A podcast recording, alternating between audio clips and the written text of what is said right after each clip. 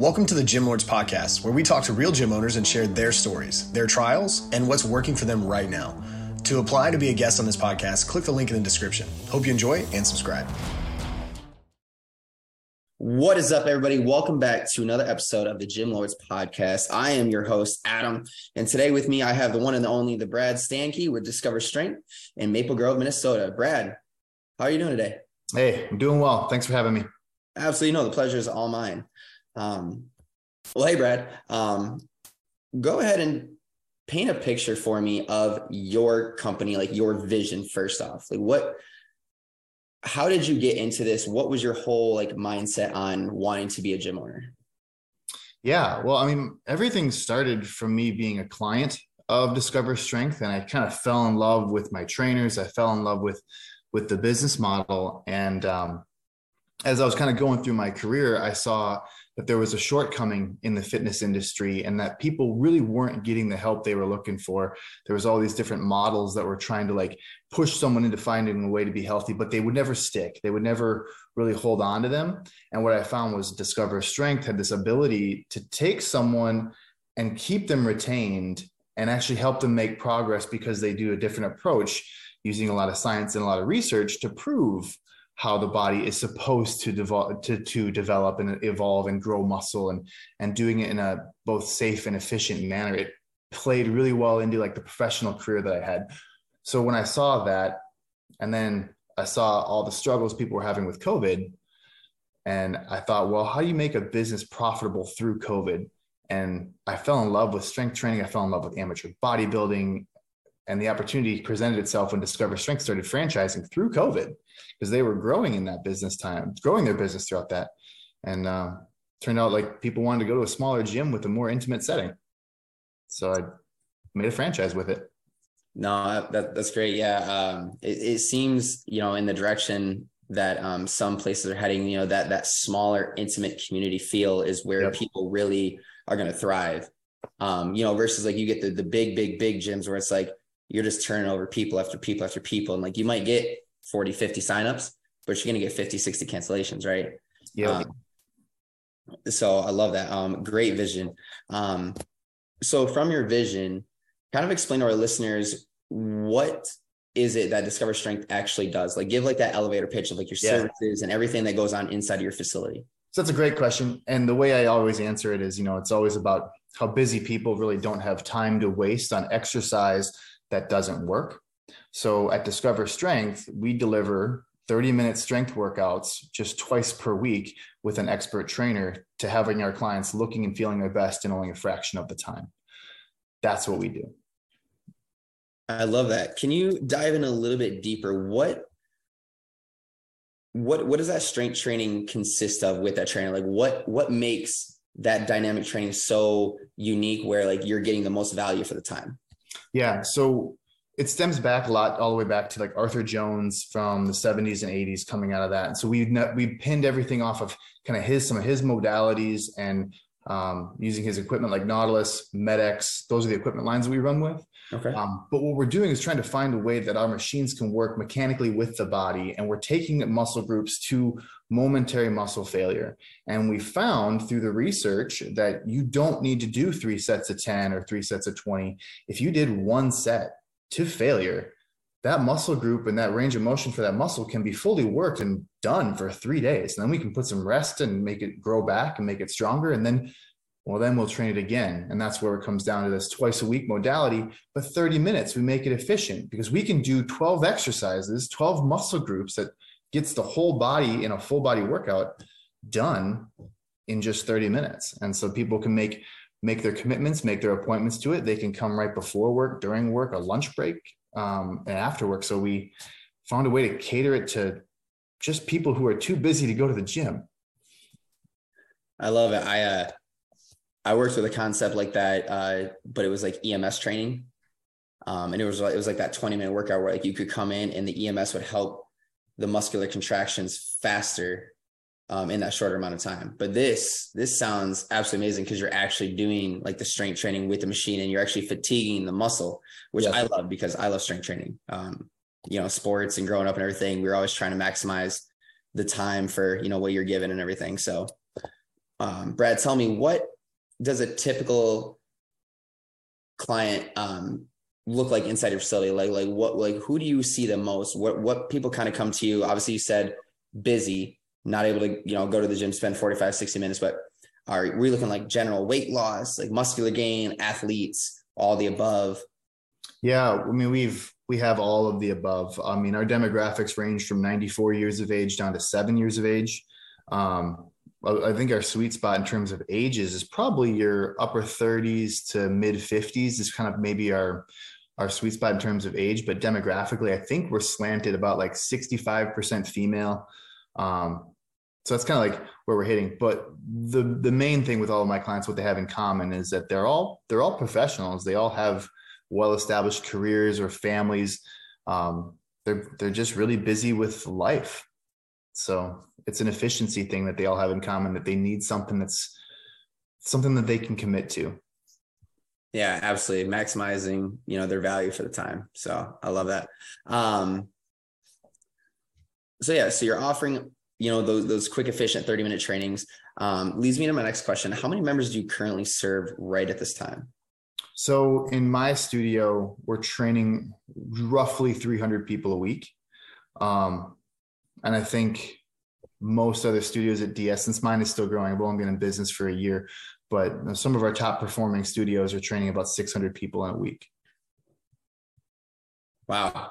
And is that like, so is, is, is it membership based? Is it like package based? Like how do they, how do they, you know, become a member at your facility? Yeah, we don't really do memberships or packages. What we do is like an auto pay system where they just pay in advance for their time with the trainer. So typically we just set people up on if they want to train twice a week, like we recommend, or the, the science recommends. Um, we just put them on eight sessions a month and it just auto renews until they tell us to stop. But there's no starting costs, cancellation fees, commitments. We like to think that we're easy to start, easy to quit, easy to come back to. Good motto, good motto. Um, so, how big is your facility? What square footage do you work with? Two thousand square feet. Okay. So it's it's intimate. Uh, and that's oh, yeah, absolutely. And when, when Discover Strength is doing their franchising and the way they're kind of helping people buy franchises, they're trying to find a model within anywhere between 1400 and maybe 2400 square feet. 1400 might be a little small but um, a smaller footprint and maximizing essentially the dollars per square foot that you can generate and pump out of your studio. Yeah i, I think a lot i think a lot of franchises try to do that. Like Orangetheory specifically they're like some buildings are like you know 2200 square feet or 24 and you just try to put as much as you can but still you know utilize the space efficiently. Yeah. I mean i, I squeezed in 24 pieces of equipment on my floor. Like they're they're all side by side and it's organized just just right to get around. That's right. Yeah.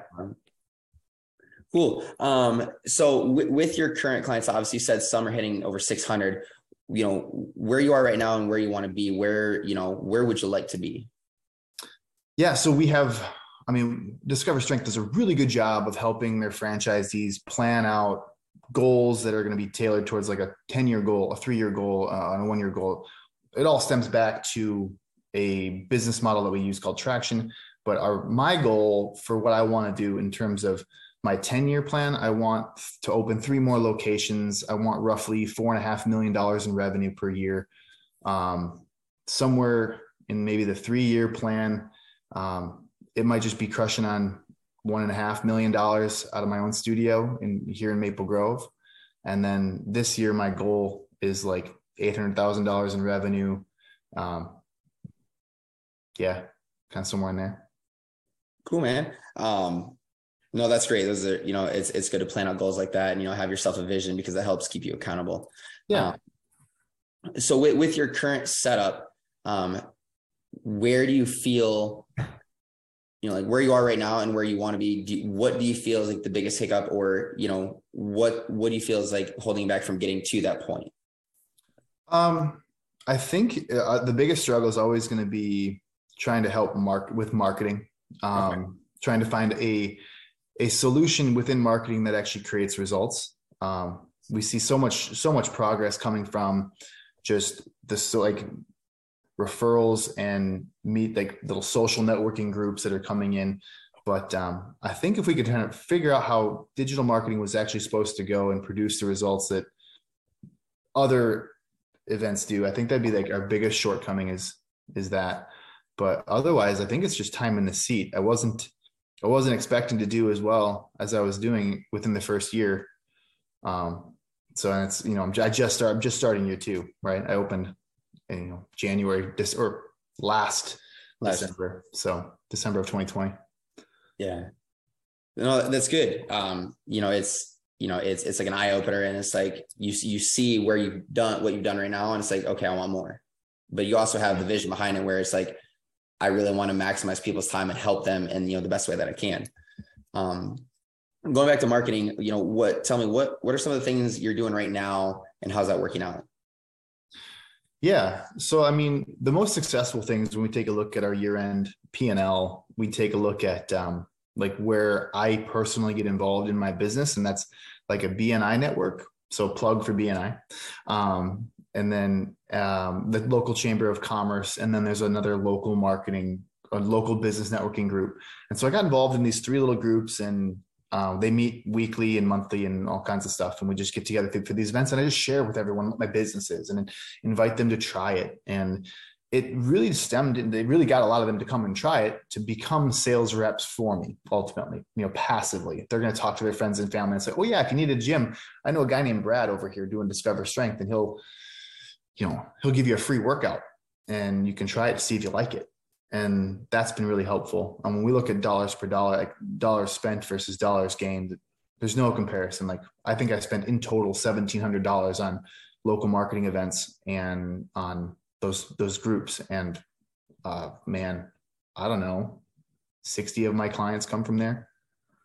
So that's that's working the best. Um, what's working also is um, a direct mailing campaign so we send out mailers flyers little postcards that are you know um, eight inches long or something like that they go to door to door uh, and they sit, you know, on people's house or sit on people's like tables inside their house until they throw them away. But there's an invite to come work out and check out the studio. And these mailers, we didn't just do it because we are just trying to guess to figure out what would work. We actually brought in a data analytics company to tell us what some of the demographics are behind some of our clients and what their behavior patterns are.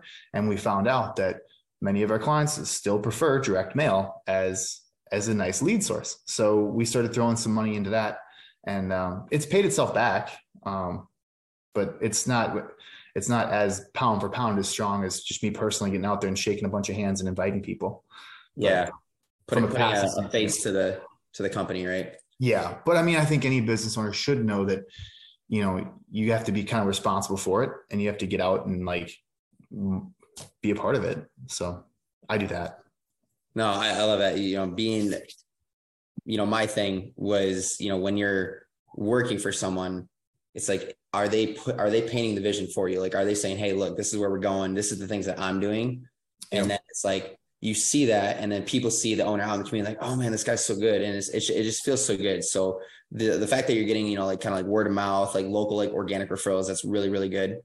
Um, have you ever done any type of paid advertising? Uh, yeah, I mean, Discover Strength. So the the corporate Discover Strength has um, a really good idea and, and a very good professional team leading the and, and driving this thing. Um, so we get on like um, news broadcasts on like major news broadcasts in in the Minneapolis area. Um, and then we have a bunch of Google ads that are running. We have a prof- we have a we pay we outsource a marketing team to um, to do our our marketing for our digital ads, Facebook, Google, Instagram, stuff like that. So we're really all encompassing with that. There's a lot of things that they're thankfully they're doing from the corporate side that gives me some extra cover and some relief so I can focus really on more what's local for myself. Yeah. And is that like is there like corporate structure is that all included in like I guess like part of like the build up of the company like it comes yeah. with okay. Yep. Yep, it's really it's really kind of convenient. We we do about two percent of our marketing um, to this global spend. So uh, there's like you know obviously with a franchise you have royalties you pay, and then we have about two percent that we contribute of our revenues towards this local mark or this global marketing, and uh, that that's what gives us some coverage, some better Google ad coverage, and things like that. Yeah. Do you feel like with Discover Strength, like they're you know every every franchise typically has like a you know a, a go-to person do you feel like they're they're marketing core is beneficial? Are you seeing good turnout and and lead gen and quality leads coming in through your door? Yeah, I mean, we have, I mean, we have a lot of support that goes in there, but um, that's the, the struggle with me in marketing is that I don't understand it as well as I should.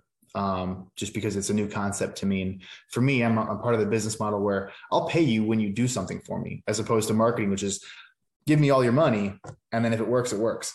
Like, so right, like that way, somebody's like, here, like, give me this, and then I'll show you what I do. Versus yeah. like, okay, look, you're you're reputable. You know, like I know that you're gonna help. Yeah. So marketing is always going to be a struggle from that sense, yeah. just because I can't wrap my head around giving people money and not guaranteeing me something in, in return.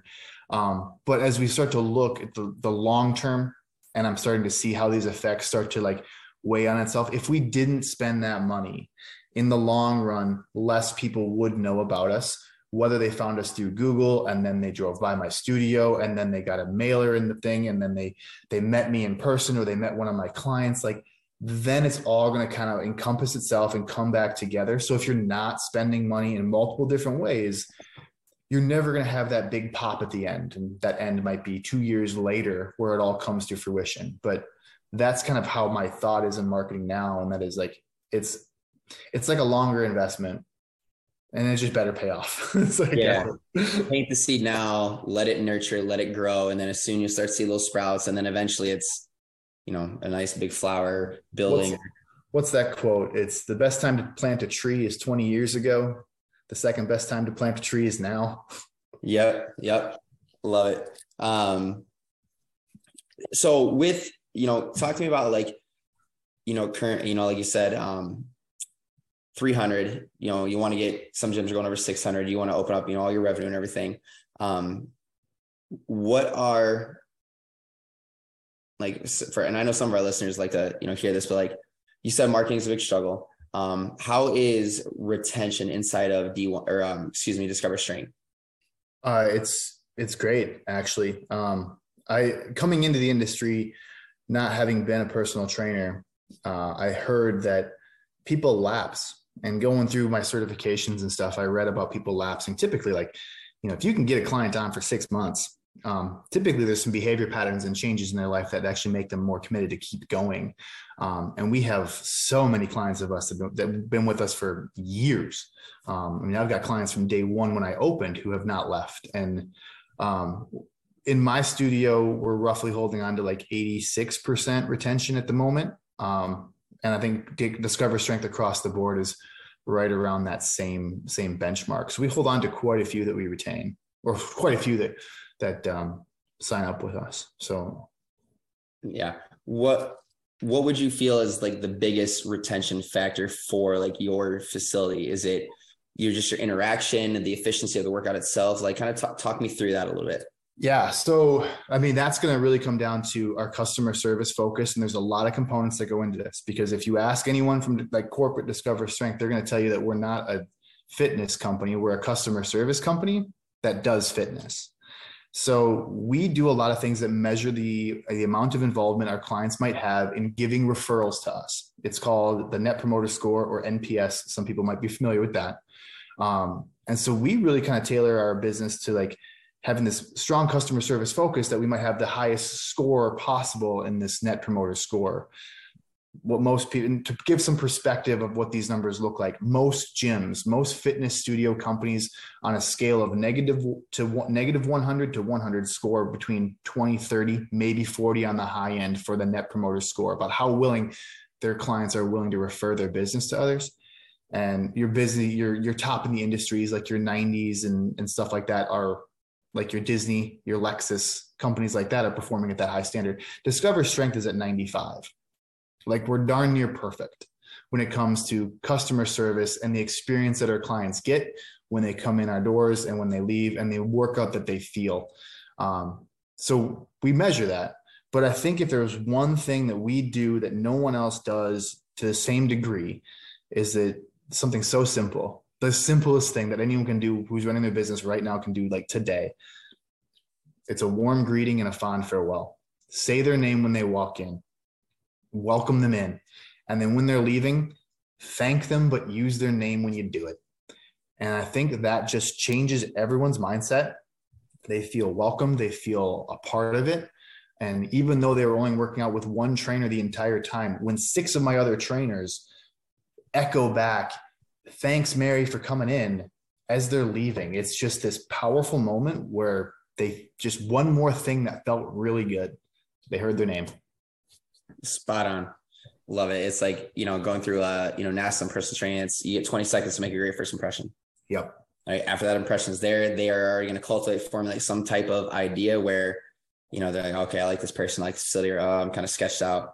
Um, so that's good. I uh love, love the retention process there. Um, so going back to you know, we're talking about growth and everything. What is like the you know, and I could have asked this in the beginning, but what is like the onboarding process? Like I know that you said like they come in, they do the 30 minute workout, but like what is like from the moment they walk into the door, like what's to be expected there? Yeah. Um, so every first workout with us is a free introductory workout.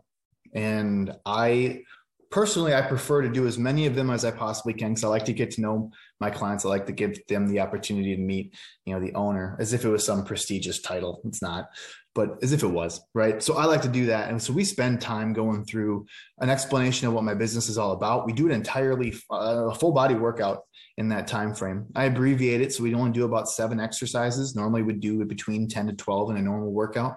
Um, and we get to show them what it's like to go to momentary muscle failure and to work with a, a you know an exercise physiologist who's right next to them the entire time fixing every mistake giving them pre-exercise instruction talking about what muscle groups we're going to be working and talking about how to make a, a neurological connection with that muscle group.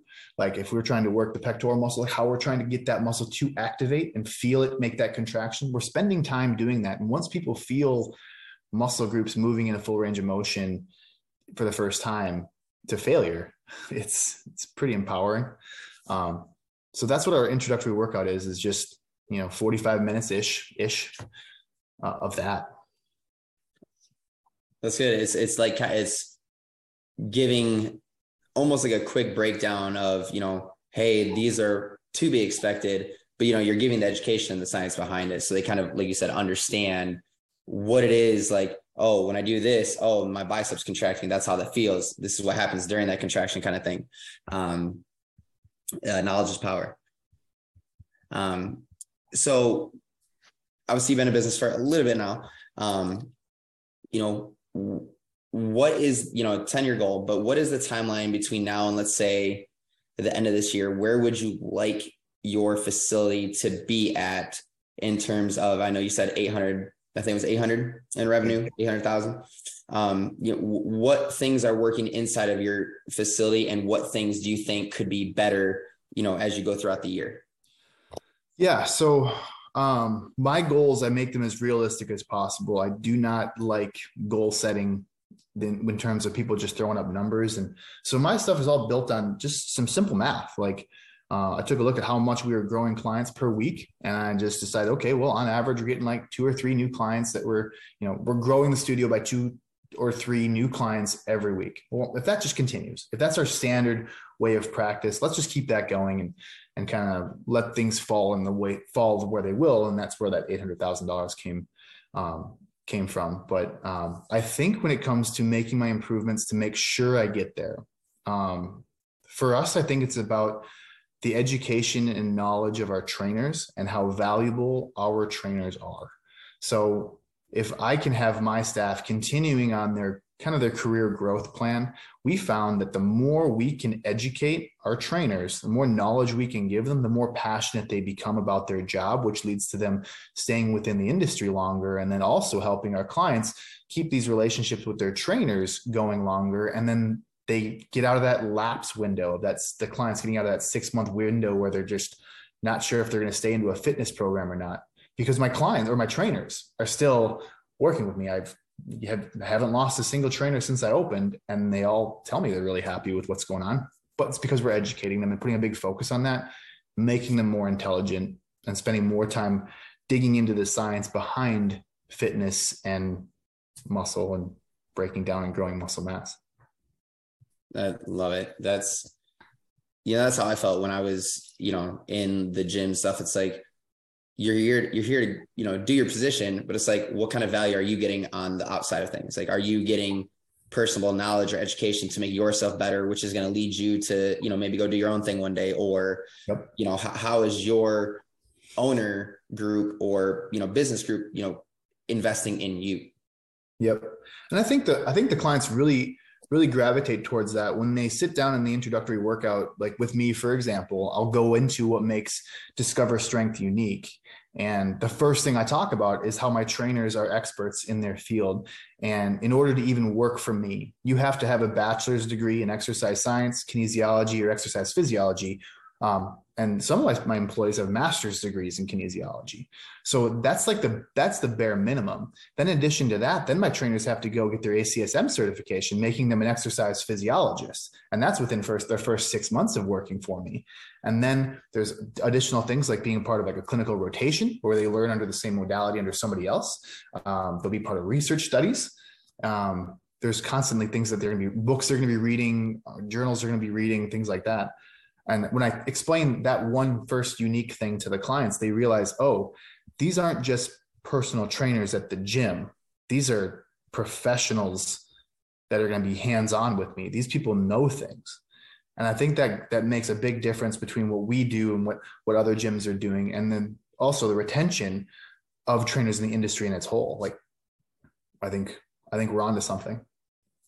No, absolutely. I literally, it's like, as I'm talking to you and having this conversation um, here on our podcast and everything, it's just like it's all the things that I thought about when I was going through like you know different studios and stuff. And I was like, man, like just nail on the head.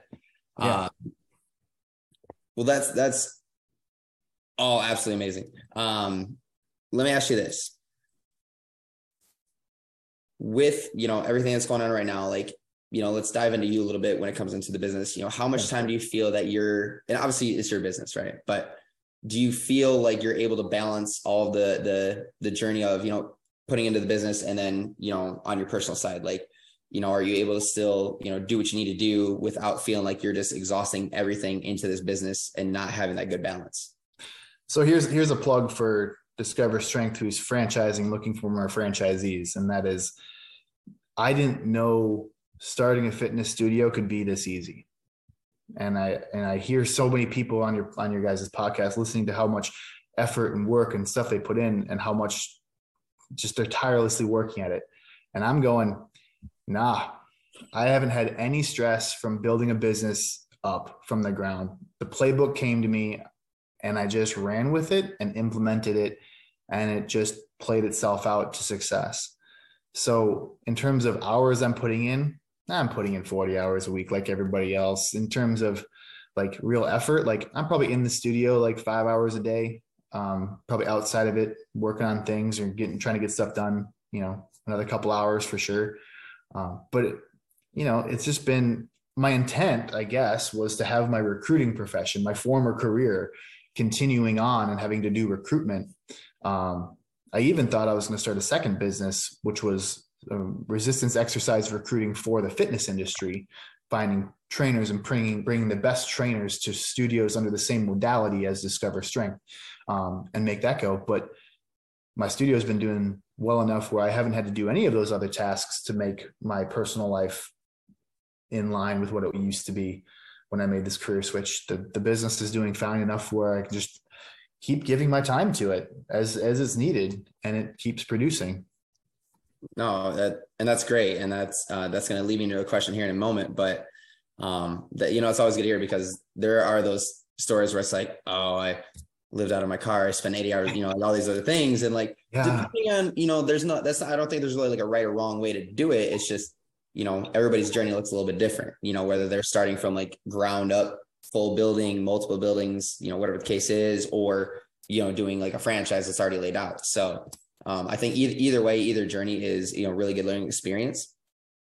Um, as you grow, so overall goals, you know, you want to get three locations total. What's that going to look like once you get close to that, as far as like, you know, increasing employees, um, you know, increased revenue, more task at hand, you know, with juggling multiple studios. What's that going to look like for you once you get into that position? Yeah, it's a great question because the idea of opening now three more locations, it's a new goal for us. We just said it. We just decided we're going to do it. We decided we're going to go even bigger than we thought we were going to go. And I'm not going to bring it to Minnesota. I'm going to go out of state with it. Um, so it'd be even extra stress to trying to figure out how do we launch three more businesses outside of Minnesota. Um, so I'll be commuting and traveling and, and Yeah. bouncing back and forth. And but for me, my strong suit was recruitment. Like that was where my my 10 year career was. And you know, it was not in like contract work. It was it was headhunting and it was pulling people out of jobs and putting them into better jobs by convincing them to go do it. So for me, finding people and selling them on the idea of working for me when I know my comp plan is better and I know how to find whatever emotional strings I need to tug on to make someone make a, a career change, I can do that. And so for me, finding my own employees was effortless. And for, me, finding employees in any city in the country is going to be just the same. Um, the same tactics I use, I'll just use them again.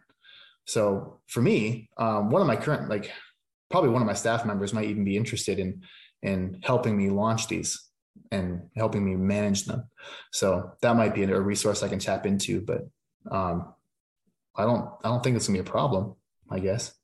Yeah, no, know, it, sounds, it sounds like you know your expertise is uh, you know carried you along the way, and you got great insight on you know how to to find this talent, and you know it sounds like you know you know who you need and what you need, and you know how that's going to transpire, which is amazing.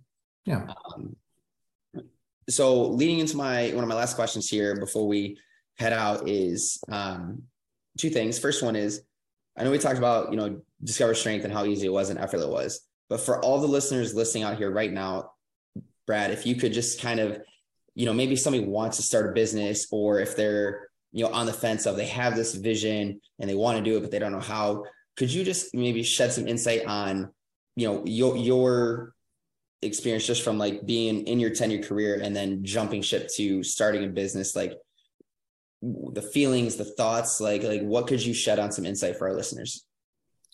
Yeah. Um, I mean, for me, I knew I loved strength training. I knew I loved bodybuilding um, and kind of being a part of those things. So it kind of was kind of like that motivating factor. Like, how can you get paid to do exactly what you love every day?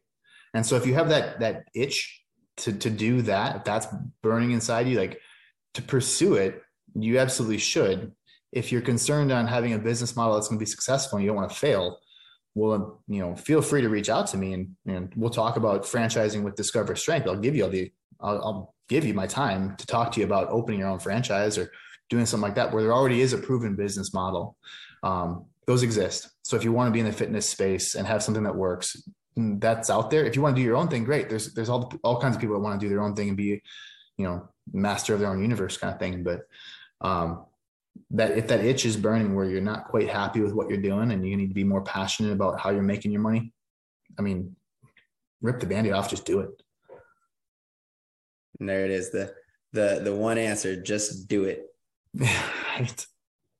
Well, awesome, Brad. Um, go ahead and uh, do us a favor. And how can our listeners reach you? Like if they're in the area or close by, like give them your Insta handles or social handles, um, websites. How can they get a hold of um, Discover Strength? Yeah. So um, the fastest way is to go to discoverstrength.com. Um, and that's also our Facebook and Instagram is slash discover strength. Um, to get in contact with me, you can email me at brad s at discoverstrength.com. Um, but yeah, our website will, will share a lot of information about what we do and how we do it. Awesome. Well, hey everybody, it's been a pleasure. Um, thank you for tuning in and listening and learning about Brad and you know how everything he's done. Um, if you want to be on our podcast, feel free to click on the link, type in information, and we'll be in touch soon. Until then, Gym Lords out. Thank you for listening to this interview, but don't go anywhere. We still have two more incredible interviews coming right up inside this episode. But if you're a gym owner that's looking to get more clients, keep them longer, and make more money, head to the link in the description of this podcast and schedule a free leave your credit card at home consultation with one of our business consultants. You see, here at Gym Launch, we've helped over 4,000 gym owners across the world increase their sales, take home more money, and build the business of their dreams. And it simply starts with a phone call. Click on the link in the description of this podcast to schedule your call today. Now, let's head into the next interview. What's going on, everyone? Welcome back to another episode of the Gym Lords podcast. I'll be your host today. My name is JJ Hernandez, and joining us on the show today is the one and only Rod Moore out of Fairfield, Alabama. Rod, what's going on, man? How are you? JJ, what's up, man? Uh, thanks for having me. I'm excited for our talk today, man. Let's go, man. Let's dive right into it. And before we dive into everything uh, and what you have going on at your facility, how you run it, first tell us a little bit about how you describe the business to people and what made you get started with the gym in the first place. All right, yeah. So just backstory. Uh, so I'm 27 now. When I was 16, I fractured my ankle playing basketball. I was a high school athlete, played basketball, and from then I, I just kind of figured that hey, you know, I might not go to the collegiate level, definitely not professional level. I was kind of switching gears, but I wanted to stay around athletes, and I figured that if I had better coaching, like better trainers at the school, then I probably would have when because it was a hairline fracture and I kept spraining it all the time. So I figured, okay, I, if I had better trainers, that probably could have prevented it. So two years out, I had uh, two family members die to health related issues. So that made me switch from working with athletes to just, you know, the everyday person. And that's, you know, just short story of how I got started into the fitness. And I tried different models. I tried big group classes. I've tried um, you know, just private one on one. I've tried CrossFit, you know, many different styles, and I found that I like more private, semi private, almost studio style better for me personally. So that's why I'm modeling, but that's how I got started into training. Did I answer your question? Yeah, totally. Totally, Rod. And I think uh, one thing I always like to ask, right, and I'll use myself as the avatar. So if I walked into your gym and uh, there was like a list, right? What options of services would I have to choose from? Like, what services do you guys offer, basically? Right. Okay. So you can tr- private or semi-private. Gotcha. Gotcha. And um, at this point, how many members would you guys say you're at now? Well, uh, approximately sixty, give or take. And so, for each class, or for whichever one I chose, would I have to pay a different price, or what would I, what, on average, what would I have to pay to get started? Right. So if you did semi-private, that would be about 250 a month, um, just on average. Sometimes we package it up to, you know, four months, six months, or a year, maybe yeah. give a discount. Um, and then for private, it would start at 400 a month. It just depends on the sessions, how many times a yeah. week, something like that. So that starts about a, commitment of at least three months. So it's about $1,200 starting off and then it can go up to six months a year or or longer, just depending on your goals and what's your commitment. Yeah. Nice, good. And um, I mean, do you think uh, at that rate, um, that average price, do you want to eventually raise that, or do you think that's a good rate at what you're at now? No, I actually would like to raise it, and I've been I'm sorry about that. Been in the process of doing so. Some of it is the area. So I, I doing research, and you may be um, you might tell me different. But most people don't want to travel more than like five, 10 miles from home to the gym. And where the gym is located, that's the that's kind of a higher price point for where the people are. So now just working on a different model, or I don't know what I don't know to get people in or that want to come that would want to pay the uh, higher price point because I've had people pay higher, but I went to them. Gotcha. I gotcha. Yeah. Yeah. And so that brings me to my next question, right? Uh, so, Rod, how do you guys go about finding new clients? Right. Um, I mean, obviously, referrals and word of mouth are great, but um, anything else that you guys use that's a little different to find new clients? Not really. My specific thing would be definitely referrals and word of mouth, but I, I like to go hang out at hotels and find groups of people or just insert myself, you know, around people that's doing so, whether it's a real estate event or like whatever type of event is going on. I like to go there where smart my business and you know, just kind of offer my service when I'm learning myself, you know, how everybody does their business. Because you kind of take, you know, what you like and implement what you don't like and keep out. But then you can also get clients there. Um, I've tried, uh, well, I've hired a marketing agency before. Um, I believe in them. That just didn't work out. Um, and then also, I, I, well, twice. The first time it was me. Uh, it was uh, money. I didn't have enough money to keep it rolling. And second time, it just didn't work out. Yeah. Yeah. Yeah.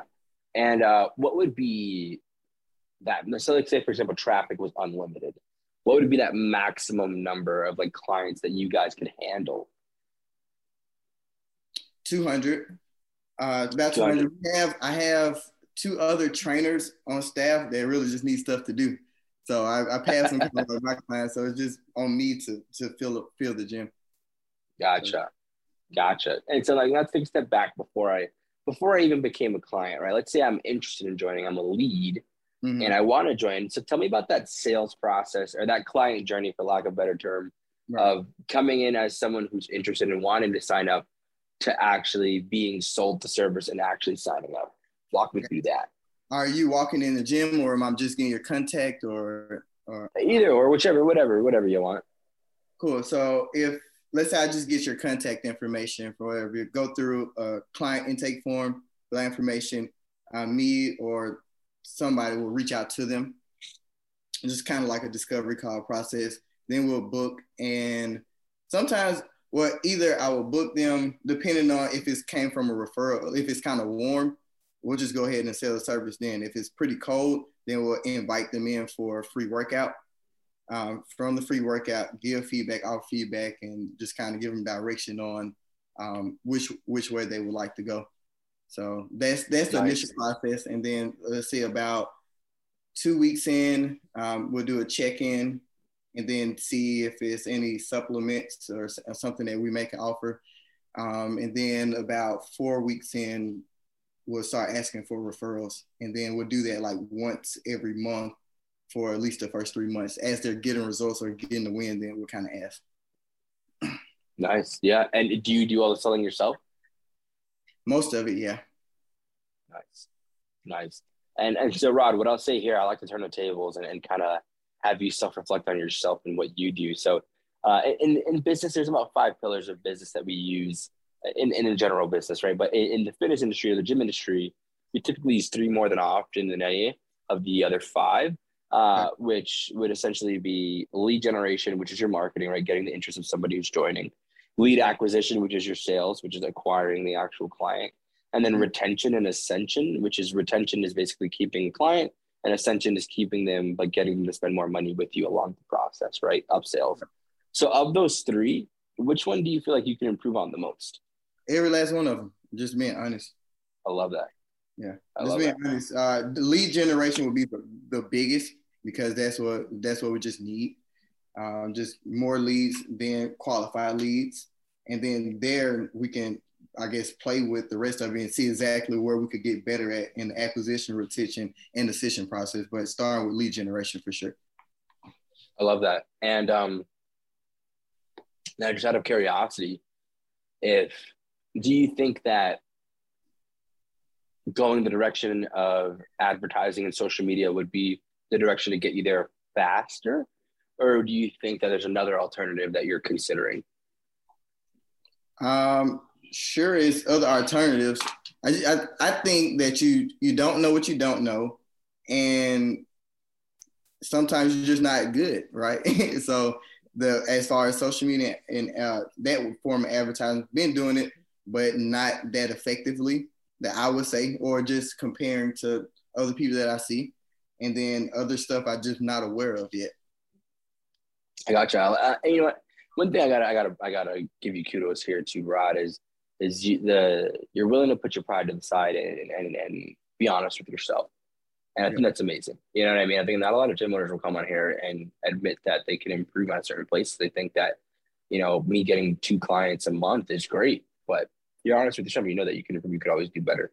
And I knew that from the jump, man. You're gonna be you're you're a smart guy, Rod. I can tell you, man. You know, the shirt the shirt told it all. How you present yourself tells it all, man. I love it, man. I love it, man. Um, and then on the topic of retention and ascension, right? Um, how do you guys go about tracking, you know, um, new clients, how long they've been there, and then, you know, if they decide to stay or not stay? How do you guys track that information?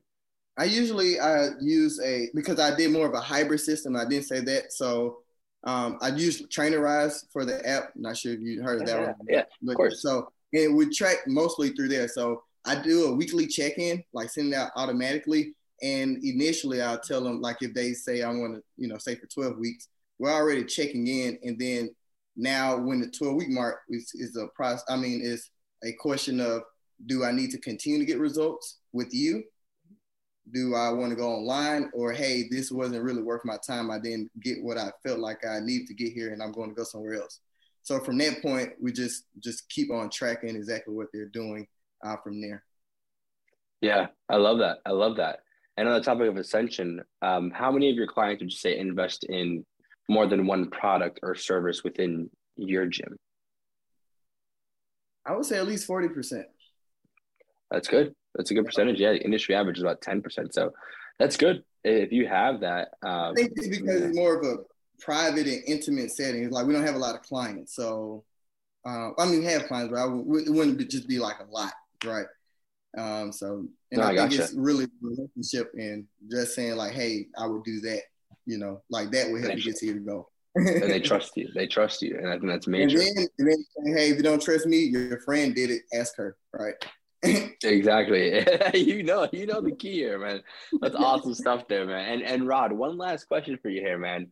What's the big goal for you guys? What's the big goal for the gym? What, what's the bigger picture? What do you guys want to accomplish? We want to fill it out and get ourselves out the gym. You know, both of us starting to want looking at other opportunities and things. Definitely love the gym, um, but you know, got to get people in place to to want to fill it up and then put get ourselves out of outside of just in the gym want to start working on the business as well. That's awesome, Rod. Look, Rod, I think that's a good place to start wrapping things up on this episode. But before we sign out here, Rod, you know, where can people find you? Shout out your website, man. Shout out your Instagram. What do you have? Yeah, so um, my Instagram is Coach Rod Moore. That's C O A C H R O D M O O R E. Um, and I'm giving you my business part Instagram as well. It's the best place to find us. One second. He just changed his name. Sure thing. All right. So it's in broad, we trust. So I, N as in Nancy, B as in boy, R O D, and then we, W E, trust, T R U S T. So in broad, we trust is my business partner page. Best place to find us. I love it, man. I love it, Rod. Well, look, Rod, we absolutely appreciate your time and contribution to the podcast and look forward to seeing what you can accomplish down the road. And to everyone who tuned in today, we appreciate you as well. Don't forget if you want to be notified about future episodes, hit that like and subscribe button. And if you're interested in joining us and talking about your business model within the fitness industry, click the link in the description, fill it out, and our team will be in touch with you as soon as possible. And as always, until next time, Gym Lords out. Thank you for listening to the podcast so far. Don't go anywhere. We still have another episode coming right up, right after this word from one of our sponsors. The Gym Lords podcast is sponsored by Prestige Labs. Prestige Labs is the first and only nutritional supplements company built by gym owners for gym owners. Prestige Labs solves the problem that all gyms have experienced the broken inventory model, low commissions, and even lower quality products. Prestige Labs provides 100% drop shipping, zero inventory, PhD formulated high quality supplements for you and your clients. The goal is simple cover 100% of your rent while never sacrificing your integrity. To learn more, or to become an affiliate of Prestige Labs for free, apply at affiliate.prestigelabs.com. That's affiliate.prestigelabs.com. Double your client results, double your income. You can head to affiliate.prestigelabs.com to become an affiliate for free. Now stick around for the rest of this episode. Use coupon code GYMLORDS on prestigelabs.com for 20% off all future supplement orders. Welcome back, guys, to the Gym Lords podcast, where we dive in the trenches with gym owners. We talk about the good, the bad, and the ugly sides of the business of fitness. I'm your host, Austin Montero, joined today by Don Fields from Built by Don Fields in Alexandria, Louisiana. Don, how are we doing today, man? I'm good. How about yourself? Doing great, man. Doing great. Thank you for coming on. I am looking forward to this conversation. Uh, industry expert, right? Industry veteran. So like really cool to hear just your story, man, and like the uh, you know the changes you've seen in this industry over the past you know 30 plus years. So I know your facility here has been open for about that 30 years, right? In in right. Uh, Louisiana. So just talk to us, Don, and the listeners, like how you got started in the business and the industry, kind of what that whole journey's been like and was like for you. Well, the thing about that is initially my whole thing was coaching and teaching. You know, I played uh, college football. I played for Hillsdale College, and um, I was an offensive lineman at six foot one, and I was undersized. You know, all through high school and also in college. So I had to hit the weights. So I enjoyed lifting weights. Had no idea what the heck I was doing, and neither did they. um, and then went out of college and coached high school uh, for two years at South Bend St. Joe, which is the high school connected to Notre Dame. Uh, you got Notre Dame and St. Mary's and Holy Cross, and St. Joe was the high school. Okay. And I coached there for a while, and I enjoyed it. I love the kids, is what I love doing. And you know, started working with weightlifting with them, coach football, wrestling, and track. Uh, decided I wanted a little bit more. Uh, there was a strength coach's seminar, and I went to it uh, as a high school coach. And what he had to say just ignited. It's like this is what I want to do. This is what I want to do. And I ended up walking into. Long story short, uh, walking into the weight room at the University of Texas with my resume in my hand and slapped it down on the table and said, Hey, I want to do this. Uh, luckily for me, he said yes. Uh, luckily for me, his name was Dana LeDuc, and he was a Olympic shot putter for the United States. And on his staff was Bishop Dolegiewicz, who was Canadian shot putter, Oskar Jakobsson, was, who was the Icelandic uh, shot putter, and Robbie Robinson, who was an American alternate shot putter. And during that time, I got to work with the football team and all the different sports and those kind of things and learned a lot because at that point in time, Austin was a mecca for all the Olympic athletes. Um, and I wanted to be a strength coach. So, year and a half into it, got my degree, got ready to roll, kept trying to get strength coaching jobs. And at that point in time, you got to realize this is, you know, 82, 83, 81. And the industry as you see it now did not exist. Okay, you, you've heard of the National Strength Coaching certification, yes? Yes. Okay, while I was at Texas, if I would have filled out the form and answered five questions, I'd have been certified. Okay. okay. Because of my degree and because of where I was, I would have grandfathered in. Yeah, it's a little bit further than that now. Um, so, but I kept stumbling into because again, remember this this industry as far as a strength coach was you had one strength coach and you had some GAs and that was about it. And not every school had them.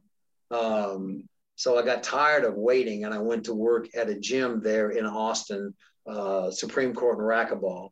Worked my way up, ended up being the CEO over five, you know, 20,000 square foot gyms all throughout Austin. And when Austin blew up in 85, 86, I blew up with it uh, and ended up not having, you know, it was like, oh, shoot, now how am I going to make money? Um, the guys that were at Texas when I was there, it's an interesting group um, that wanted me to train them. So I would train them. Uh, and I kind of got kicked off on it. had a buddy of mine that had another gym, and then I started training other people and realized this is like 86, 87.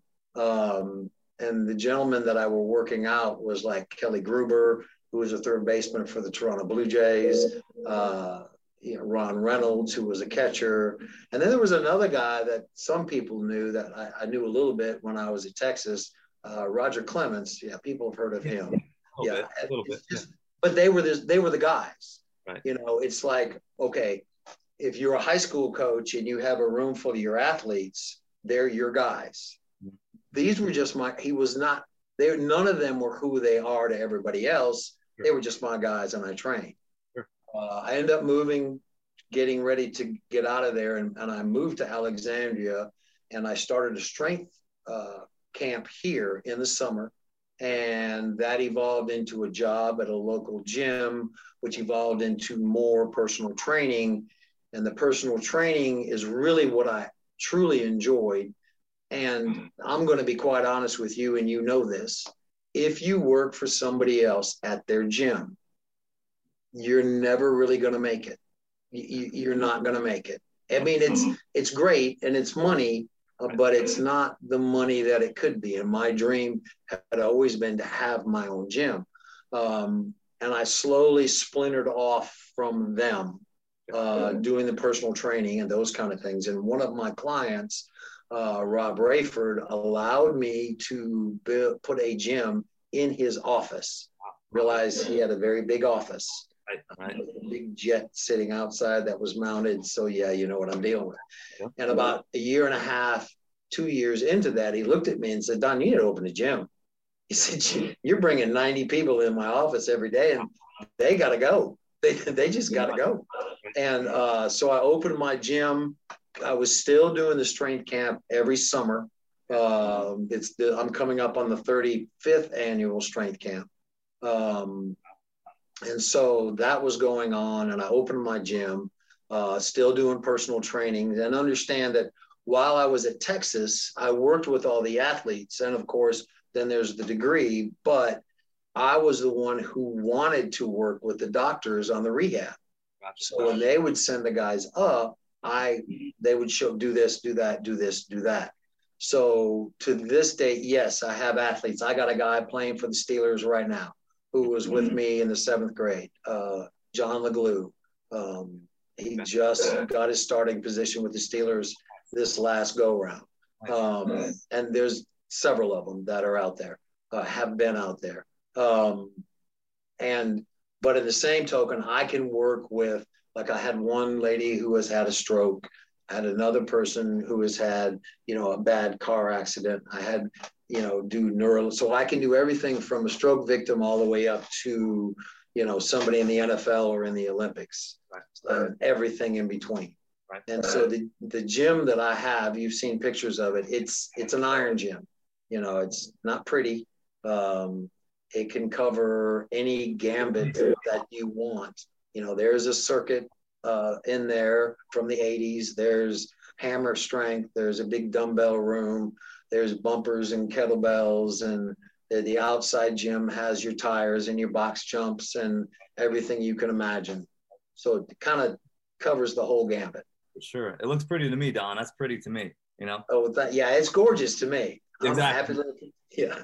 Dude, man, I saw the. what- I was on your website earlier today, and I was like, "Oh yeah, I like this is gonna be fun. I like this." So, uh, yeah, obviously you've been in the industry, you know, industry veteran for a while. What are some of the? You talked about the certification changes. Just what are some of the biggest changes you've seen over these past, you know, 30, 40 years now within this industry? You know, from your from your experience. You know, the interesting thing was way back when it was free weights. Yeah. Everything was free weights. And because that's basically all we had. Yeah. And if you, you know, I worked out at a place and when I was playing ball back in South Bend, Indiana, called Dave's Gym. And um, they made a leg curl. They, you know, we made lat pulls where you'd put a, a pulley up on top and a pulley down below and a pulley back up on top. And, you know, the lat pulls was a weight stack that was lifted on a cord and, you know, you were pulling it and doing that kind of stuff. And uh, cause there were, there were no, other than a universal machine, there were no machines. There were no machines. Right. And that rocked along for a long period of time. But then while I was in college, that's when Nautilus took off. Yep. And Nautilus, Nautilus was a game changer for the entire industry um, in a lot of ways, some good, some bad. Um, you know, the interesting thing with that is the nice thing about Nautilus is you were able to isolate even more than you could with dumbbells. I mean, yes, laying on a bench and doing flies, you can work on your chest. But in the same token, if you have a pec, uh, a pec deck or a cross cable, there's so many different angles that you can do to isolate directly on what you want to isolate. Um, you know, and that's where circuit training came from. The circuit training came from. Um, you know, and there is th- that whole idea about a super circuit where the one the club that I worked at in Austin back in the early 60s had a tape going stop move to the next machine. Oh wow. stop and then it would give you a 45 second interval and it would go stop. And you'd have 15 seconds to get to the next machine or get on the floor and do your supplementary lift and then go. But it was just continual over. I'd go to sleep at night here and stop move to the next machine. Uh, just, but, but there was that circuit training that was going on. And that was a game changer. And then you turned around and you had nautilus where everyone was painting their stuff that blue color with Naugahyde if whether it was nautilus or not And then um, I believe it was Cybex that came out with the adjustable, and that changed what actually changed everything. Um, because now somebody who was six foot seven could get in the same machine with somebody who was five foot one because you could adjust it. And the, as it went on, you got more changes and changes. And Cybex Eagle was like the first one that you really could isolate on range of motion and those kind of things. Um, so everyone started putting those in their deal. Well, then they, as I understand it, Cybex made their engineers angry. And they went down and talked to a little welding shop in Rayne, Louisiana, just south from here. And then Bodymaster was born.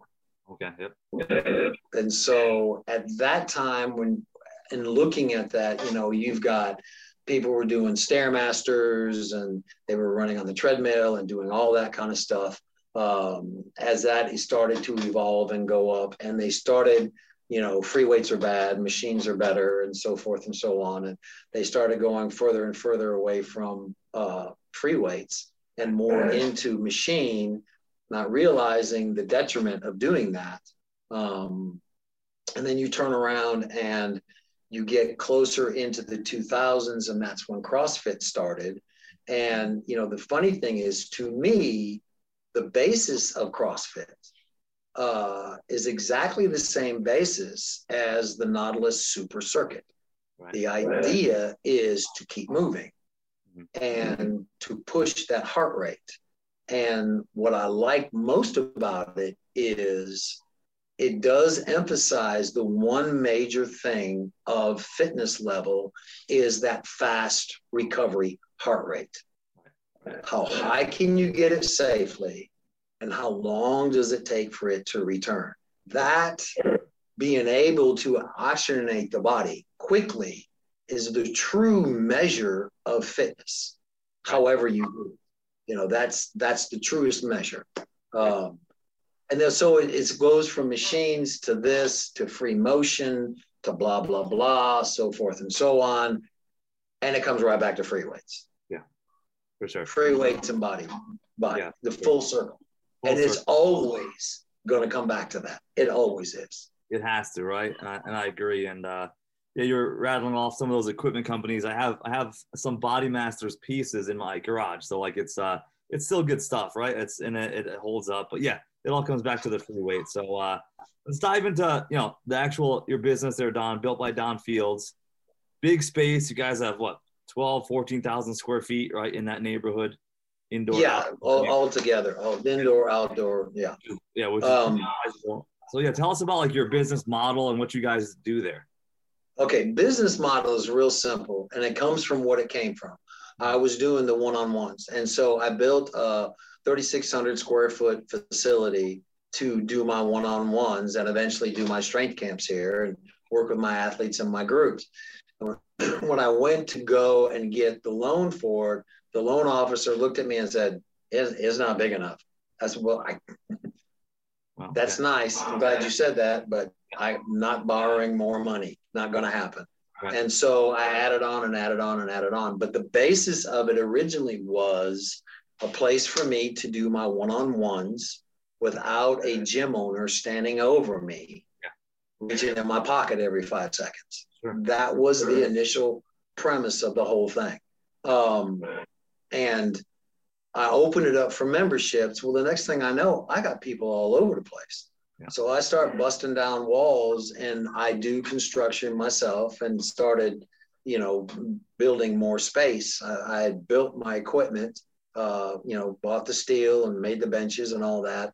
So to do that was not a big deal. So it has evolved to the point that there's three of us here. There's two other guys that train uh, clients here, and they make their money being a trainer. Yeah. I make my money off of them by them having their people join the club. The, so the train, it's kind of like a co-op. You come in and you use my facility. What the facility needs from you is that membership.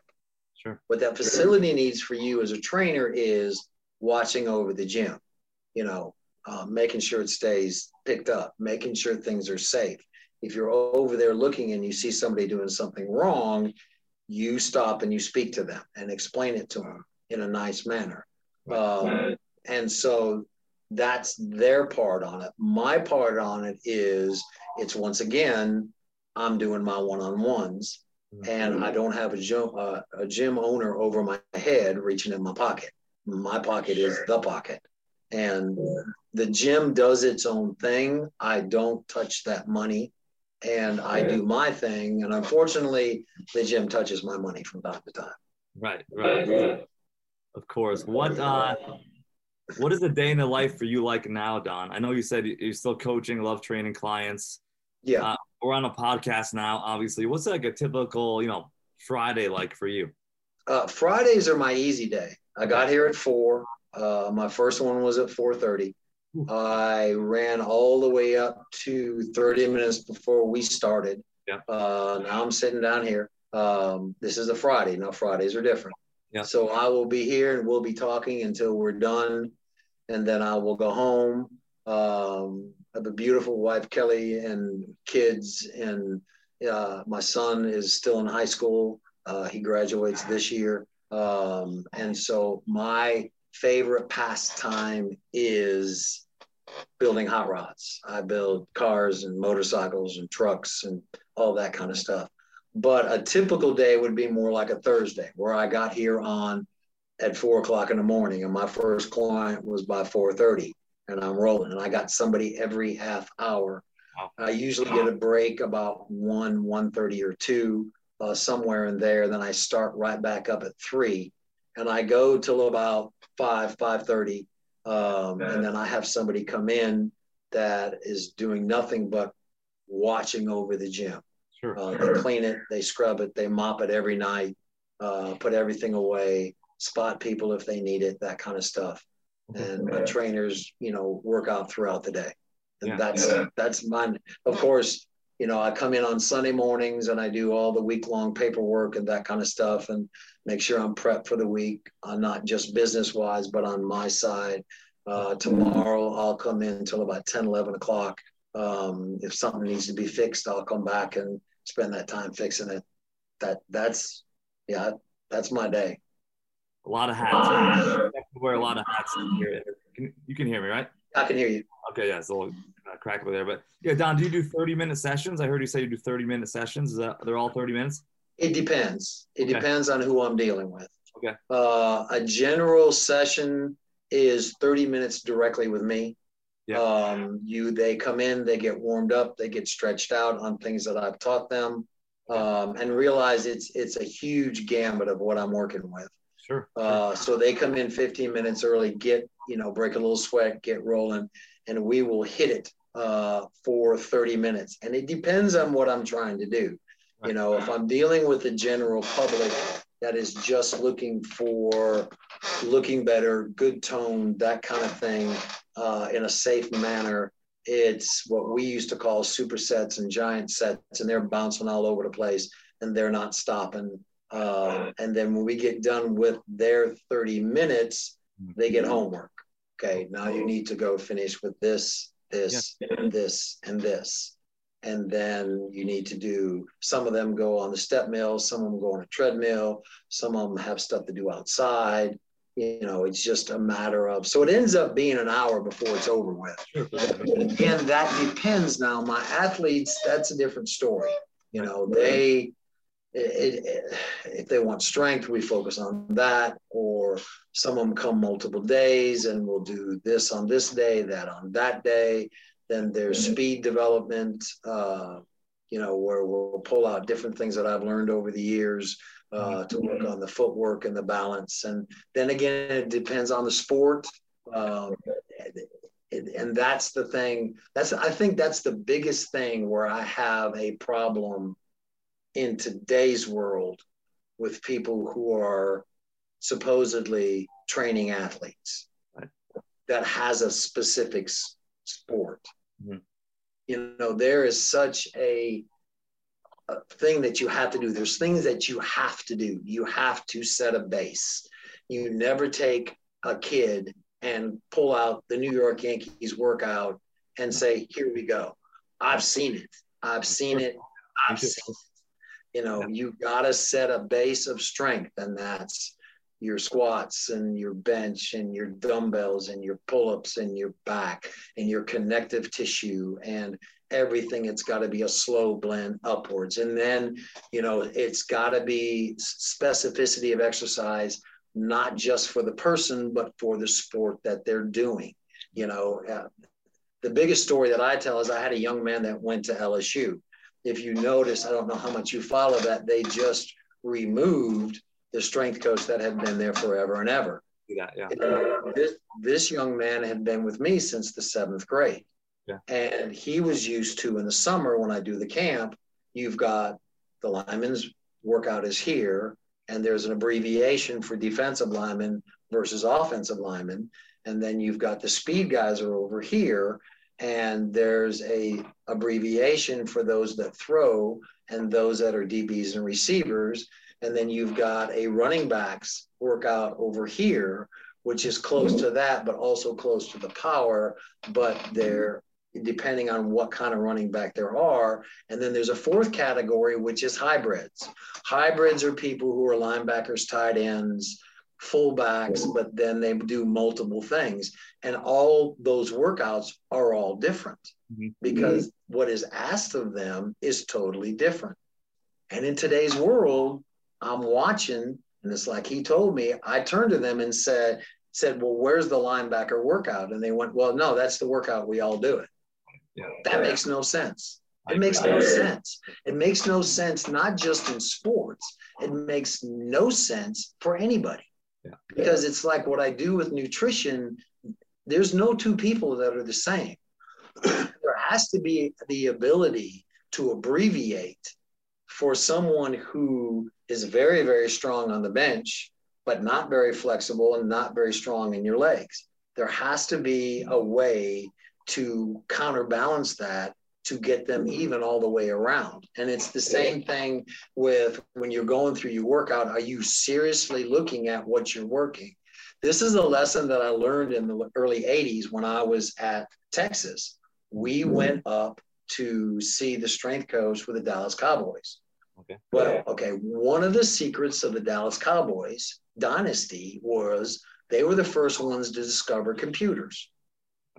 And so when they were on the field, they could pull out this sheet and said, okay, it's first and 10 from the 30 yard line. They're in this formation. Yeah. Uh, they're going to run a dive to the right. Right, right. Well, he took that computer and he inputted his workout with what muscle groups that it did and mm-hmm. this, that, and the other. And what it spit out was okay, you have an 80% load on your back, but only a 30% load on your chest. Wow. You have this percentage on your quad, this percentage on your hamstring. You're doing this percentage of static, you're doing this percentage of ballistic. So you've got to balance front and back. You've got to, you know, there, there, there are so many things that you have to look at. You have to look at that of what you're doing. You have to look at what the load of the person is and where you're trying to go with them. You, you've got to make sure that you get the correct balances, like hamstring to quadriceps. You know, if you're working squats and leg extensions and lunges and box jumps and blah, blah, blah, and so forth and so on. And you're doing all these things for that quad and hip flexor and glute, but you're doing three sets of 10 on your hamstring. Um, and, and I'm sorry, your hamstring muscle to me, uh, I'm waiting for somebody to prove me wrong, is no different than your bicep. Oh, the same thing. That it works. And what strengthens it is the same motion as doing your bicep. Right. So any other motion doesn't work your hamstring. It's just it, it's all of that learning how to put all that and you do that with everybody no no matter who the person is and Yeah. and go from there Yeah, I love it. I love uh I love your experience, man, and your knowledge. Um, and I, I couldn't agree with you more. I'm interested, Don, in like with a 30 minute session, are you able to like stack two clients in in the same hour? I try not to Not to? Okay, so you give that person that full hour. I, I really I, Okay. You know, I was blessed with the ability to be training you, but see the room. Sure, sure. I can see the room, you know, and it's like it was one of the things when I coached football. If we were to run a play, I could step back and watch it and tell you what everybody did. Right. Okay. It's just one of those things. It's just one of those things I can do. Sure, You know, sure. that's one of the reasons why I have mirrors all over my gym Okay. because there'll be somebody in the back doing something wrong and say, "Hey, widen your feet out," and they and they look at what? It's like Yeah, he's yeah. he's watching. He's always watching. He's got eyes everywhere. He sees it Yeah. all. I love it. Um, Don, so like you, this gym has been open 30 years, right? So marketing, I'm sure, is interesting at this point. Like, do you have a marketing strategy? Are you like what is first maybe what is the uh the open gym membership? What does that look like? How many folks do you have in, in that program? You know, I'm in the range of about three, 350, 400, somewhere in there. Uh, I would say that we get over 400 because of a lot of different reasons. You know, there are people that only walk in my door to do one-on-ones with me. Um, so the gym is actually being taken care of because I own the gym. So I don't always, you know, if it's if it's somebody who comes in in a wheelchair and they come in three times a week and they don't use it, there's no other reason for them to use it. They just pay me to do the one-on-one and they go out the door. Right. Um, there are um, there are several things. Uh, weekly passes are big here. Uh, daily passes are big here, mostly because I understand that I'm in Alexandria, Louisiana. I am not in, you know, in Dallas. Uh, day pass is five bucks. Weeks pass is ten bucks. Whether you live here, whether you don't live here, it doesn't matter. That's that just is what it is. Sure. Um, so that's a big cursor. There's things that I would like to do to help the revenue. I'm just not able to do that because I don't have the right staff to do. I don't have a staff to do that. To be quite honest with you. Yeah. Um, so, and, and I'm sorry, I just blank. What was your original question? Oh no, just uh, going after was the yeah. I know you do have open gym membership, PT side of the business, Right. two sides Right. of the business, and just like the marketing aspects. You've been open 30 years. Do you market Right. it, or is it kind of just like an organic? Yes, and, and and and that's an interesting thing, depending on how far you want me to go with this. Because 30 years ago, when I opened, Right. okay, if you wanted somebody to see it, you put it in the newspaper. Right. If you wanted somebody to hear it, you put it on the local radio station. Right. Right. And if you wanted to become an expert, you went on TV. Right. Okay. All of that was local. Yep. And that's what I, I would do. Uh, of course, word of mouth. Okay. Well, there is no newspaper anymore. No. Uh, no one listens to local radio. And all of TV is cable. And if you put your stuff, if you're in a small place like me and I put it on the TV, it's 100 miles away being seen by somebody else on cable, which doesn't do me any good. Right. So the whole realm of going with the social media, you know, I have a website, I have a Facebook page that is for Built by Don Fields. I have one for myself. Uh, I do some marketing through, I used to do a bunch of marketing through Facebook until they got all squirrely, and then I kind of stopped that. Um, and then um, I hired a, a company that is doing my web page, but they're also doing all the things that you know the trigger words and those kind of things that, that and, and they have done just a wonderful job for me.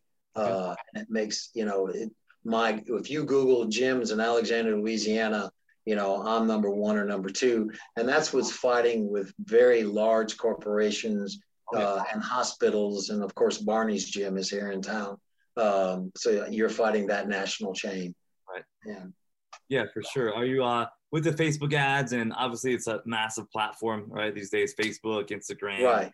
Yeah. TikTok, Google, Spotify ads are now a thing. Um, what's your experience been like with that, Don? You said it, it, it was good, and then you tried it recently and got a little weird and not didn't work so well. How much how much money have you gone down that road, marketing budget wise, with with those? not, I really don't do that much marketing, you know, and I'm going to tell you this, and this is the honest to goodness truth. Sure. I am, I am blessed by the Lord, and um, I've been here a long time, Right. and they know me.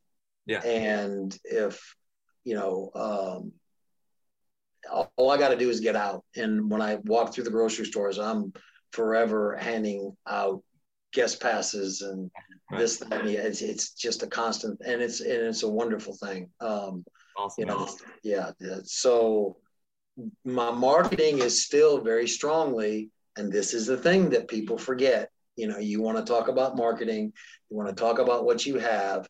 Um, uh, when I was working at the Supreme Court in racquetball in Austin, um, one of the owners uh, used to work for Jack LaLanne. Okay. Back when Jack LaLanne had his gyms. Sure. And he told me something that Jack LaLanne told him, and I have never forgotten this. And I tell all my people this, and it's how I operate my business. They don't care how much you know until they know how much you care. Thousand percent. Yep. You know, so everybody walks in my gym and say, "Hey, how you doing?" Fist bump to the kids. You know, toss them a towel, kind of watch what they're doing. Say, "Have you tried this, this, and this?" Hey, you heard about this? Blah blah blah, so forth and so on. Because so many people who are gym owners forget they're not the boss. I, I've been here for 30 years, and I'm not the boss of this place. The one who's the boss of this place is the people that are walking in the door. That's my boss, sure. you know, and I'm sure not going to piss off my boss because he's going to quit paying me. Exactly. Yeah. And, Exactly. and it's like people forget that. It's like, you know, I agree, man. Yeah, like, like uh, yeah, they pay the bills. We have to keep our members happy. It's what keeps it going. We're serving them, right? End of the day, we're serving them. And that brings me to like retention. So we've been there 30 years, doing a thousand things right. You know, to I'm sure you've had members there probably from day one potentially, have. right? I Yeah, do, so- yes. Which yes. is awesome. And I think you kind of just touched on it, Don. But what do you see as like key indicators for good retention, for good member engagement? You know, within your within your community there at the gym. What helps retention? What keeps people coming back day after day, month after month, year after year? You know, through your experience there. to a point, and it's the lesser point in the long run. Mm-hmm. It is what you have in the facility Okay. as far as the equipment that and I've been here for and and I lift weights. I still lift. I got toys everywhere. I mean, it's it's jammed full of this and that and you know and and one of the things that you got to watch and again let me reemphasize this what you have in your facility is the lowest denominator of what retains people Right. it's the lowest the absolute lowest um, you know, you have a nice, shiny, brand new treadmill. Well, that's great. But if you don't motivate somebody to get on it and explain it to them and show all the stuff that you can do to it and show them some attention and show them some love, it's just a nice, shiny treadmill sitting in your doggone gym. And people have those in their houses all over the place and they're not motivated to go get on them, you know. Um, but one of the things that I indicate, because I'm getting ready to do some movements for some stuff that I want, is and I was telling them what I was some of the guys what I was going to do. They're like, well, why are you doing it? And I said, okay, a gym is like a movie theater. It's all about butts in the seat. And if you got a piece of equipment that's taking up space and no one's getting mm-hmm. in it, it needs to go. Right. It needs to go. I don't care how much you paid for it, it's got to go. And you need to put something in there because you can transform a space in your gym by just putting the right thing in there that mm-hmm. fits the needs of the people that you have. And the mm-hmm. only way you know the needs of the people is if you're in there with them. Right. You know, uh-huh. every morning at four o'clock, I do my first one at four thirty, and when I get done with them about five five thirty, my stuff goes on, and I start my workout Right. in uh-huh. with everybody. You know, and I'm uh-huh. in there training myself while talking to them, but doing, and they see me doing it. So the lowest denominator is what you have in your facility. Yep. Above that is your cleanliness. Mm-hmm. Above that is cleanliness. You Right. know, they may not say anything. They may not, they may like the hole in the wall gym, which is what I am, but they like that the floors are mopped every day. They like that the fact that it doesn't smell like, I've been here for 30 years. It doesn't smell like sweat. It smells like Lysol. You know, it's, it's, it's clean, it's scrubbed, you know, and that cleanliness so that it's open and inviting when they come in the door that's important. Um, that's above what you have in there is how clean you keep it and how well you maintain it.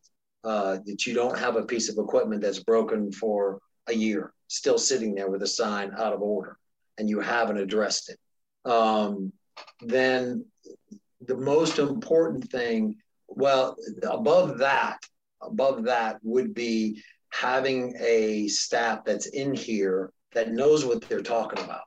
Yeah. You know, Barney's gym has trainers that have taking a six hour fill in the blank certification. And that's about as much as they know. Right. You know, somebody in there needs to know something. I've got another trainer that's here with me, Stephen Brooks, and he also has a master's in exercise physiology. I was at Texas, he was at FIU.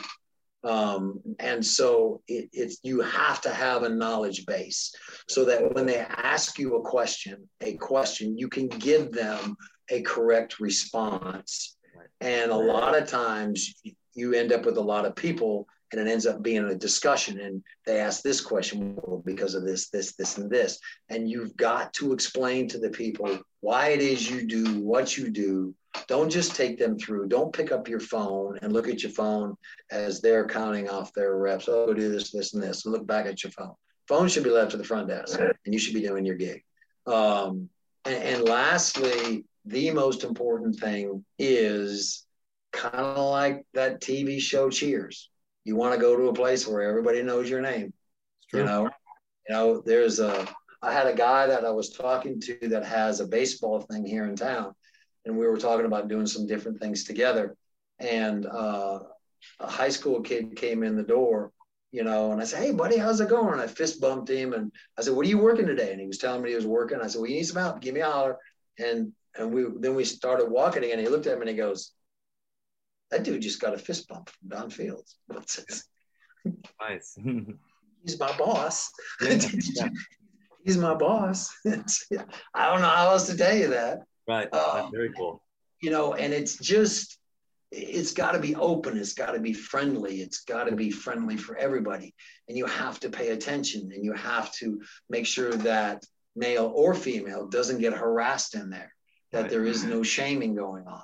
And the other thing is, you know, I walk around, if someone's sitting on one of my machines with a phone in their hand and they've been sitting there and sitting there and sitting there, yeah. They are going to also be instructed to go down the street as Barney's gym. You can go down there and sit on any machine you want. Yeah, yeah, yeah. Yep. It's yeah. attention. It's yeah. attention. And then you, the, because if you know what you're doing, if you know what you're doing and you give them the attention, they are going to get the results. You slap that T-shirt on them yep. that has your name on it, and they're looking at them going, "What in the world are you doing?" Well, I'm working out at Don Fields. Right, right.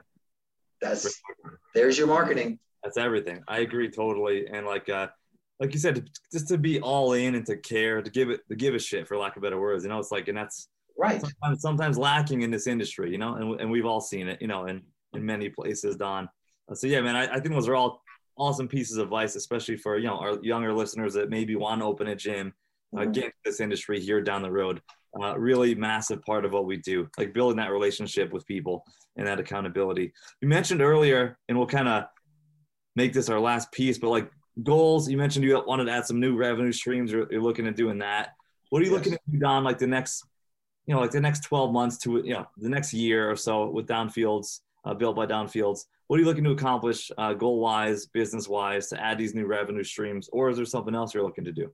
No this it's well there's something else i'm looking to do on my time off. I want to build hot rods and make money in it. Anyway uh, but that's something totally different.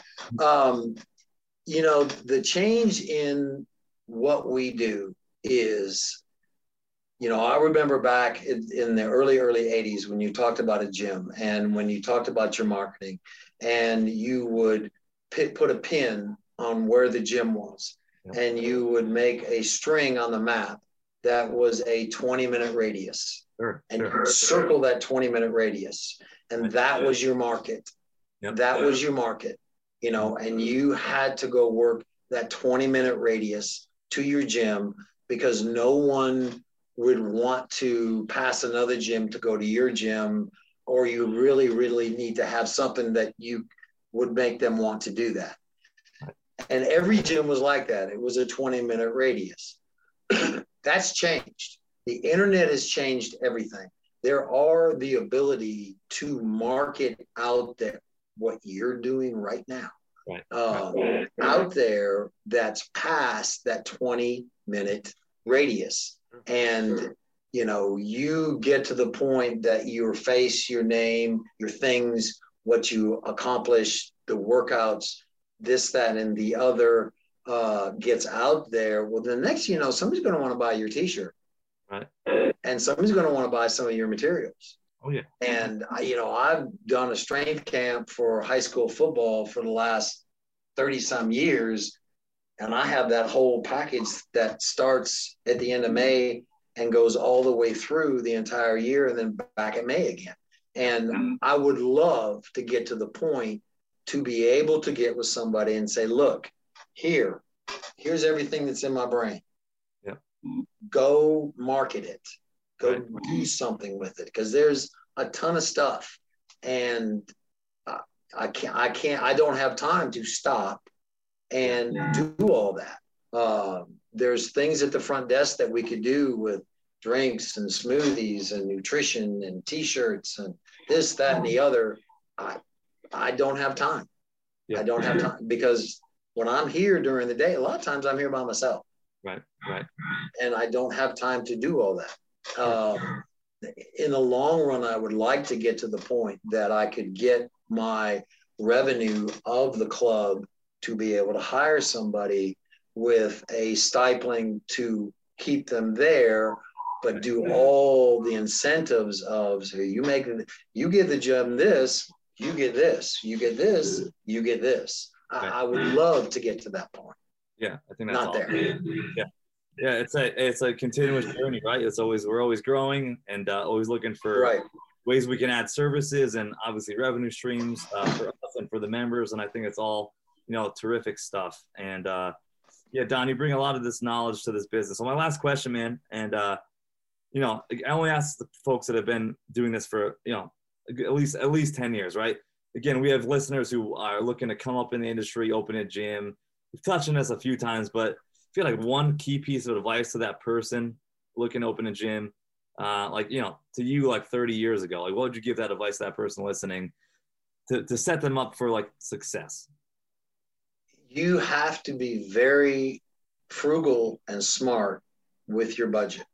Hmm. You have to see. I was very lucky in that that gentleman let me open up a gym in his office, right right so that when I went to the banker, I went, "Here's two years of revenues that I am doing. Mhm. We are only going to work off of these revenues of what I am doing. This is what I can pay. This is what I can handle. This is what I can do. The biggest mistake that I see over and over and over and over. When I opened my gym, I had a friend, same friend that I'm doing my hot rods at, his his body shop. Um, we bought steel, and I spent months designing my own bench, my own squat racks, my own power racks, my own uh, uh, utility benches, inclines, everything. We went into his shop one Saturday morning at about 10 o'clock, and I had a guy cutting steel, and I was holding the pieces, and my buddy Ray Hyde was welding. And we started at 10 o'clock, and by six o'clock that night, my entire gym was sitting in his shop. So again, if I didn't have him, but see, this was three benches, two inclines, four power racks, uh, dumbbell racks that can go all the way up to 100. Um, this, that, the other, all, you know, all the free weight things because I knew how to make them um, because I, I can build and they were my design. So it's kind of like they did with Bodymaster when they pulled in Boyer Coe, who after they did their thing, Boyer, come look at this. He said, well, change this, change that, change this. You know, we would build it. I would get on it. Oh, yeah, this is good. This is good. This will work. This will work. And just keep going and doing it that way. And so that the only real cost of my uh, equipment wise, because remember I told you it's it's it's important what you have in there. Was the circuit that I put in, and it was an old Cybex circuit that was beat up that I stripped down, painted, you know, recovered, put back in there. Uh, my cardio was my biggest expense. But here's what I'm going to say. Okay, I've been here for 30 years. Right. Um, I have a couple of benches that I bought brand new. Yeah. Period. Everything else used, right? Everything else was used. Yeah. Yeah. Because what I what I do is I sit and watch these people go out and buy all this stuff. That's right. And then they're open for about a month or two or three or four or maybe a year or maybe two. And then they go, yeah. And when they go, I Yeah. buy it for pennies on a dollar. There you go, right? It's uh yeah, I, I'm so glad you said that. You know, I was always like, you know, there's better ways to spend the money we make, I think, than on fancy equipment, you know, Mhm. in the gym. So like, yeah, I'm really, really glad you said it, and especially with you having this gym for 30 years. And I think that's uh that's really great advice, man. You know, and uh yeah, don't you don't have to go big right away. You just go small, No. leave Let- it back let- new. you you if you go small yeah. and this is and i'm just saying i'm saying this obviously because it's, it's what i did Right. if you go small as your business grows Yeah. as your business grows your now don't fence yourself in that you Right. don't have a plan a a plan b a plan c a plan you you better have a plan. Yeah. if you think you're just going to open up this big thing that you in this place that used to be a grocery store and you're going to put all this this weight equipment in and everybody's going to come flocking mm, not going to happen. No, no. Uh, they may come at first but then you got to hang on to them see and that's the other thing. Everybody you know i have a niche. My niche is when i sell a membership i just had two couples show up today and they said well we want to join your gym. What, what can you tell me? I said let me make this real simple. And i pulled out four cards gave them a week's pass for free. Yeah. here's your card. There's the gym. Come walk around. Tell me what you like.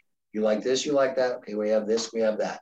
We, what else do you like? How do you like to do it? Do you need help? Do you you know that kind of stuff. He said okay there you go. A week. Because my gym is very old school. And i am i'm surrounded by everything but what i am. And if you like my gym you won't like another gym. Right. Awesome. because it can handle you want to do cardio and circuit training? There it is. You want to do crossfit? Well you can do it right over there or you can go outside and do it. You know you, you want to do powerlifting? Well there's the platform there's the bars there's the stuff you want to train for football? Well here we go. Here's the ladder. Here's this. Here's the program sitting on the board. What's your position? That's the one you want right there. There it is. Have at it. And and that all of that is is is, is just important. That's important having the stuff for them to be able to do it. In the same token you don't want to go out and solicit a bunch of high schools to train their 30 athletes and you only have one power rack. Yeah, it's not gonna work. Right. it's just not going to make it yeah. Yeah, I agree. And I love that you made uh initially you made your own equipment. Like that's Mhm. I've never heard that before. So I think that's I think that's awesome, you know? well when you look at my website and look at Yeah. the stuff that's outside Yeah. that's it I watched the the video earlier. Yeah, it's very cool. Yeah, I, I love that, Don. I think that's I think that's awesome, man. We don't see that anymore, that's for sure. You could start an equipment company, you know, on the on the side. Yeah.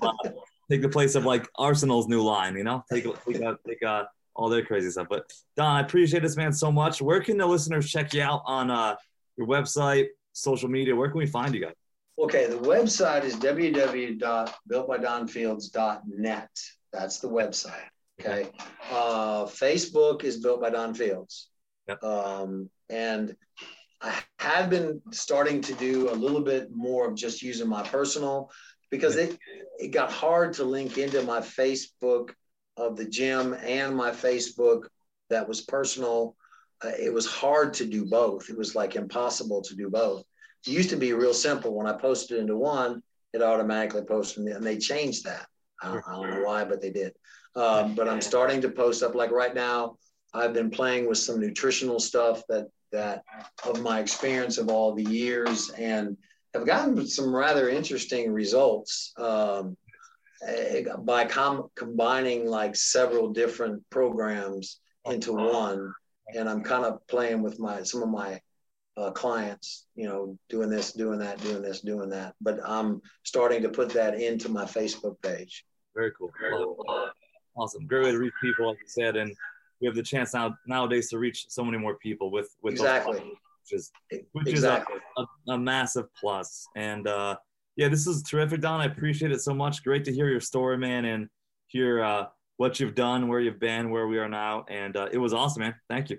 Well, I appreciate it so much. Thank you so much for having me. I, I I appreciate you. You got it. And listeners, we appreciate you guys as well. Please hit like and subscribe to be notified for future episodes. Till next time, Gym Lords, we are out. Thank you so much for listening. If you found this content valuable, here's four ways we can help you grow your gym for free. One, grab a free copy of Alex Hormozi's best-selling book, Gym Launch Secrets at alexsbook.com. Two, join our free Facebook group at alexsgroup.com. Three, if you're a gym owner, you can apply to be on the podcast by emailing us at podcast at gymlaunch.com. Four, leave us a five star review so we can gain access to more gym owners and bring those lessons back to you. And as always, tap that button and subscribe to this podcast for more.